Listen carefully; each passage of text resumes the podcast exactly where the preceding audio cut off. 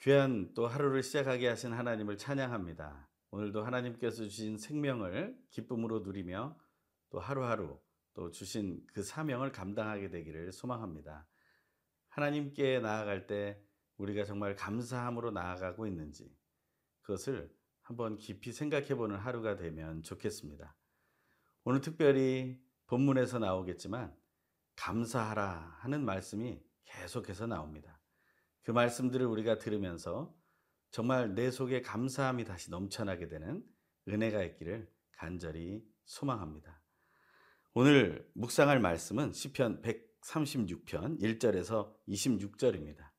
오늘 나에게 주시는 하나님의 말씀을 함께 듣겠습니다.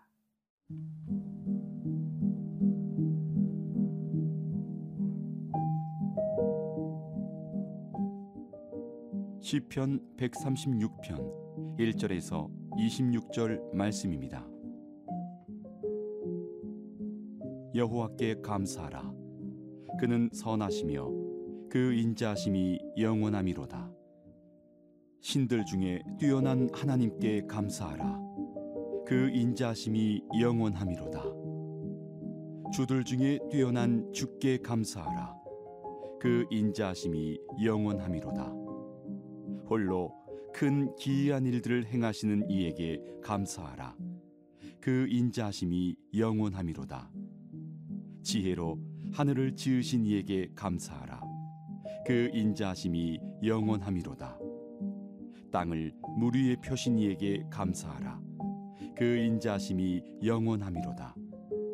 큰 빛들을 지으신 이에게 감사하라.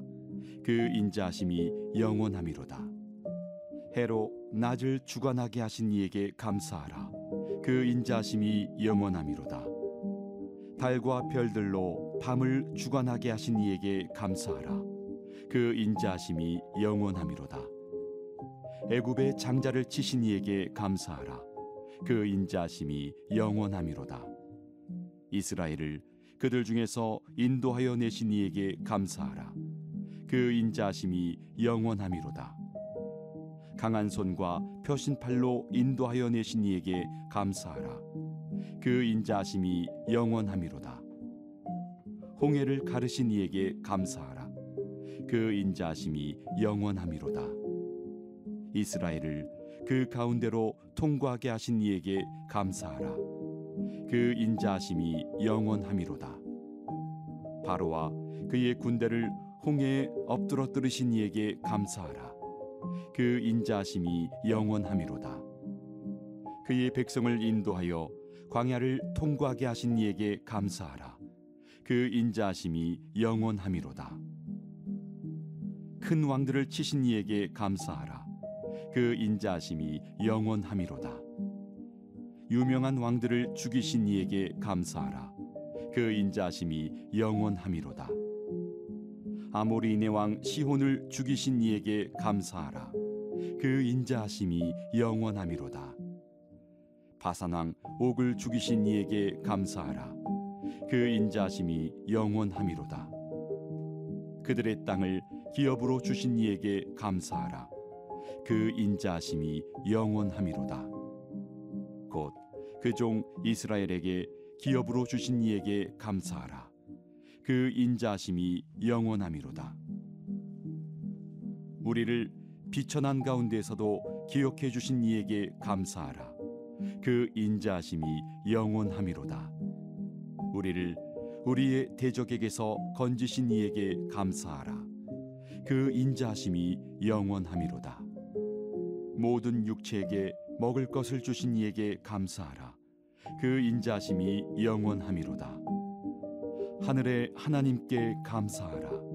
그 인자하심이 영원하미로다.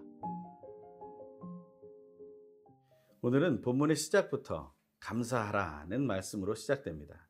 1절의 말씀을 읽겠습니다. 여호와께 감사하라. 그는 선하시며 그 인자하심이 영원하미로다. 감사하라. 왜요? 그 이유가 그 인자하심이 영원하미로다 하는 말씀 때문입니다. 하나님의 인자하심이 영원하다는 것이 왜 감사의 제목이 될까요? 하나님의 그 끝없이 친절하시고 사랑이 많으시고 우리를 지켜주시는 그 은혜가 영원하다는 것은 우리의 첫 번째 되는 감사의 제목이라는 것을 말하고 있는 겁니다. 또한 특히 하나님은 어떤 분이십니까? 창세기 1장으로부터 요한계시록 22장까지 흘러가는 하나님의 성품 중에 가장 아름다운 성품은 바로 선하신 하나님이십니다. 좋으신 하나님이라고도 말하죠. 영어로 굳이 말한다면 God is good 이라는 것입니다. 하나님은 좋으신 분이십니다. 그 좋으신 분인 그 하나님이 나와 또한 우리와 함께 계시다는 것이 감사의 제목임을 우리는 오늘 본문을 통해서 고백하게 되는 것이죠. 이 선하신 하나님께서 그 선하심을 기초로 하신 일들이 오늘 본문에는 계속해서 나옵니다. 앞에서도 본문을 들으시면서 그것을 이미 보셨겠지만 창조의 시간부터 출애굽 또한 그 땅을 점령해가는 모든 과정 속에서 하나님은 살아계시고 또한 움직이고 계시며 그 안에 하나님의 선하심이 있다는 사실을 우리는 알게 됩니다. 어떻게 하나님을 우리는 만날 수 있습니까? 그 놀라우신 하나님을 우리는 어떻게 체험할 수 있습니까? 그것마저도 감사의 제목이 될 것입니다. 그분은 너무 놀라운 분이라는 사실을 우리는 오늘 본문을 통해서 배우게 됩니다. 2절과 3절의 말씀입니다. 신들 중에 뛰어난 하나님께 감사하라. 그 인자하심이 영원함이로다. 주들 중에 뛰어난 주께 감사하라. 그 인자하심이 영원함이로다. 핸델의 메시아에 나오는 할렐루야라는 노래처럼 왕의 왕, 주의 주, 바로 신 중의 신이시며 주인의 주인이신 분이 바로 하나님이시라는 거죠. 하나님 아버지와 예수 그리스도, 성령 하나님을 우리는 어떻게 만날 수 있습니까? 우리랑은 차원이 다르고 우리랑은 함께할 수 없는 거룩하신 분이신데 우리가 어떻게 만날 수 있겠습니까? 그것만으로도 그 하나님의 선하심이 얼마나 친절한 모습으로 사랑의 모습으로 다가오는지를 우리는 알게 된다는 것입니다. 또 하나님은 어떤 분이십니까? 4절에 보니까 홀로 큰 기이한 일들을 행하시는 이에게 감사하라. 그 인자하심이 영원함이로다. 하나님께서는 홀로 행하시는 분이십니다. 함께하는 자들이 많을 것 같지만 그렇지 않습니다. 하나님은 그처럼 놀라운 일을 행하시는 분이라는 것입니다. 기이한 일들은 무엇입니까? 그 큰 일들은 무엇입니까? 우리는 그것이 온 우주와 만국과 만물과 온 인류의 역사를 다스리시는 하나님이시라는 사실을 기억할 때 우리는 충분히 이해할 수 있습니다. 우리가 손으로 돌릴 수 없고 우리들이 아무리 힘을 모아도 만들어갈 수 없는 것을 하나님은 홀로 행하신다는 것이죠.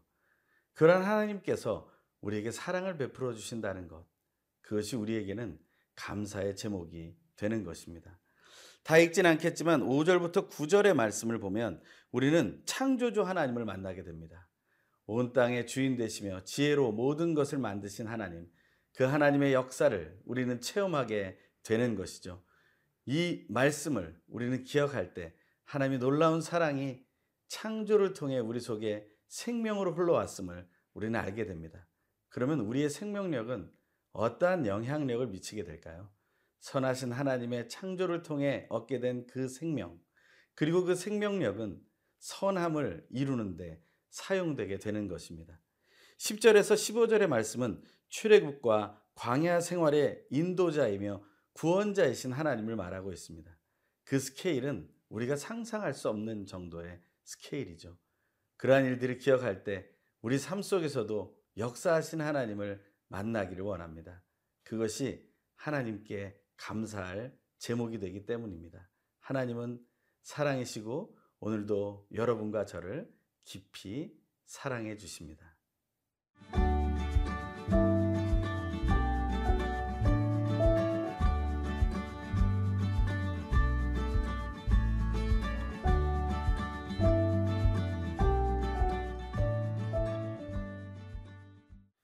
선하신 하나님은 사랑으로 우리에게 다가오십니다.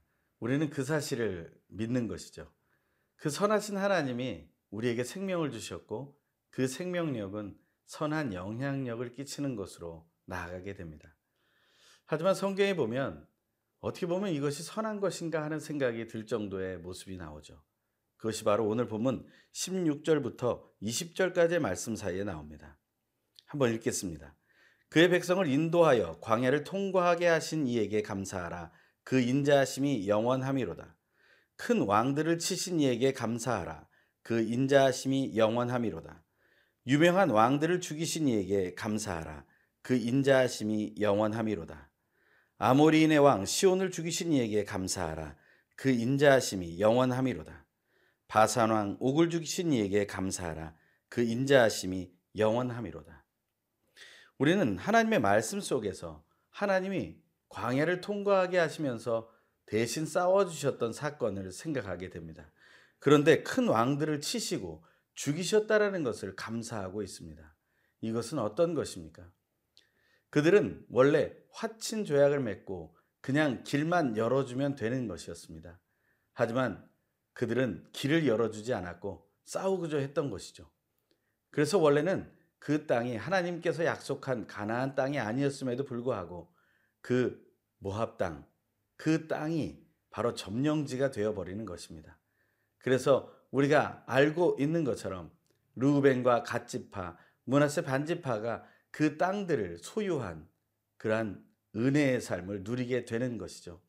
우리는 하나님께서 광야를 통과하게 하신다라는 그 은혜의 말씀을 믿음으로 바라볼 수 있어야 합니다. 하나님은 어떤 생명을 빼앗고 죽이는 것으로 기뻐하는 분이 아니십니다. 우리는 그 사실을 잘 기억하면서 이 말씀을 묵상해야 할 것입니다. 그 안에도 하나님의 사랑이 있으며 하나님이 기회를 주셨다는 사실을 알아야 합니다. 나에게 주시는 하나님의 말씀을 듣는 것이 큐티일 때, 오늘은 우리는 어떻게 들어야 할까요? 하나님이 나에게 기회를 주실 때 그 사랑의 기회를 붙잡는 것, 그렇기 위해서 우리는 더욱 겸손해지고 낮아지고 하나님의 말씀을 두려워함으로 받을 수 있는 준비가 되어야 할 것입니다. 오늘 보면 또 21절과 22절입니다. 그곳에는 가나안 땅을 기업으로 주신 하나님에 대한 이야기가 나옵니다. 하나님은 땅을 기업으로 주셨고 그 땅을 다 차지할 수 있도록 길을 열어놓으셨습니다. 하지만 그것을 다 차지하지 못하죠. 그것은 믿음의 부족이며 순종의 부족이며 하나님만 믿고 따르는 그 예배의 부족 때문이었습니다. 하지만 하나님께서 기업을 얻도록 베풀어 주셨다는 사실을 우리가 확신하게 된다면 그 주신 상황이 감사의 제목이 될 것은 명확합니다. 오늘 23절에서 25절의 말씀 읽겠습니다. 우리를 비천한 가운데서도 기억해 주신 이에게 감사하라. 그 인자하심이 영원함이로다. 우리를 우리의 대적에게서 건지신 이에게 감사하라. 그 인자하심이 영원함이로다. 모든 육체에게 먹을 것을 주신 이에게 감사하라. 그 인자하심이 영원함이로다. 가나안 땅에서 기업을 얻었지만 그 안에서 많은 사회적인 현상들이 일어나죠. 일상과 위기가 함께합니다. 하지만 그런 곳에서도 하나님은 늘 함께 계십니다. 그러면서 끝까지 돌보시는 하나님을 우리는 만나게 되죠. 코로나19의 시대를 보내며 우리에게도 닥쳐올 수 있는 위기들입니다. 하지만 하나님은 우리의 일상마저도 친절한 눈으로 바라보시며 사랑으로 이끄십니다. 그래서 우리는 어떻게 고백할 수 있습니까? 26절의 말씀입니다. 하늘의 하나님께 감사하라. 그 인자하심이 영원함이로다. 일용할 양식을 베풀어 주시고 우리를 악에서 떠나 시험에 들지 않게 하시는 하늘에 계신 우리 아버지를 우리는 부를 수 있는 능력을 얻게 된 것입니다. 하늘의 하나님께 감사하는, 그래서 그 선하심을 맛보는 은혜의 날이 되길 간절히 소망합니다.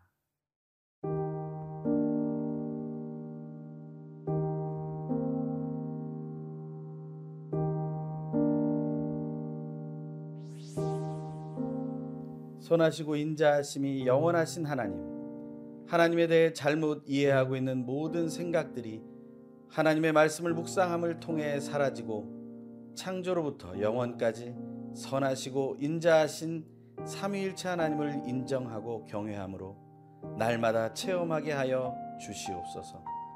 창조 때로부터 인류의 모든 역사 속에 함께 임하셔서 세심하게 개입하시고 돌보시며 싸워주시고 승리로 인도하시는 선하시고 인자하신 하나님을 오늘 깊이 만나게 하시고 느끼게 하시고 감동받게 하시고 감사하게 하여 주십시오.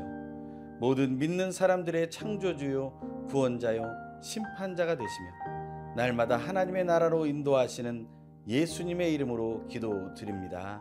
아멘.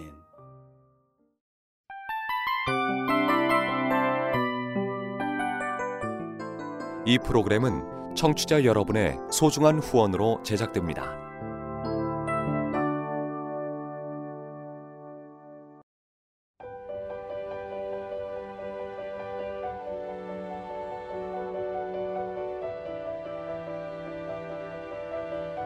세상에는 수많은 교회들이 있지만 더 깊이 있는 말씀 강해를 찾기 위해 크기로만 교회를 선정하지 않습니다.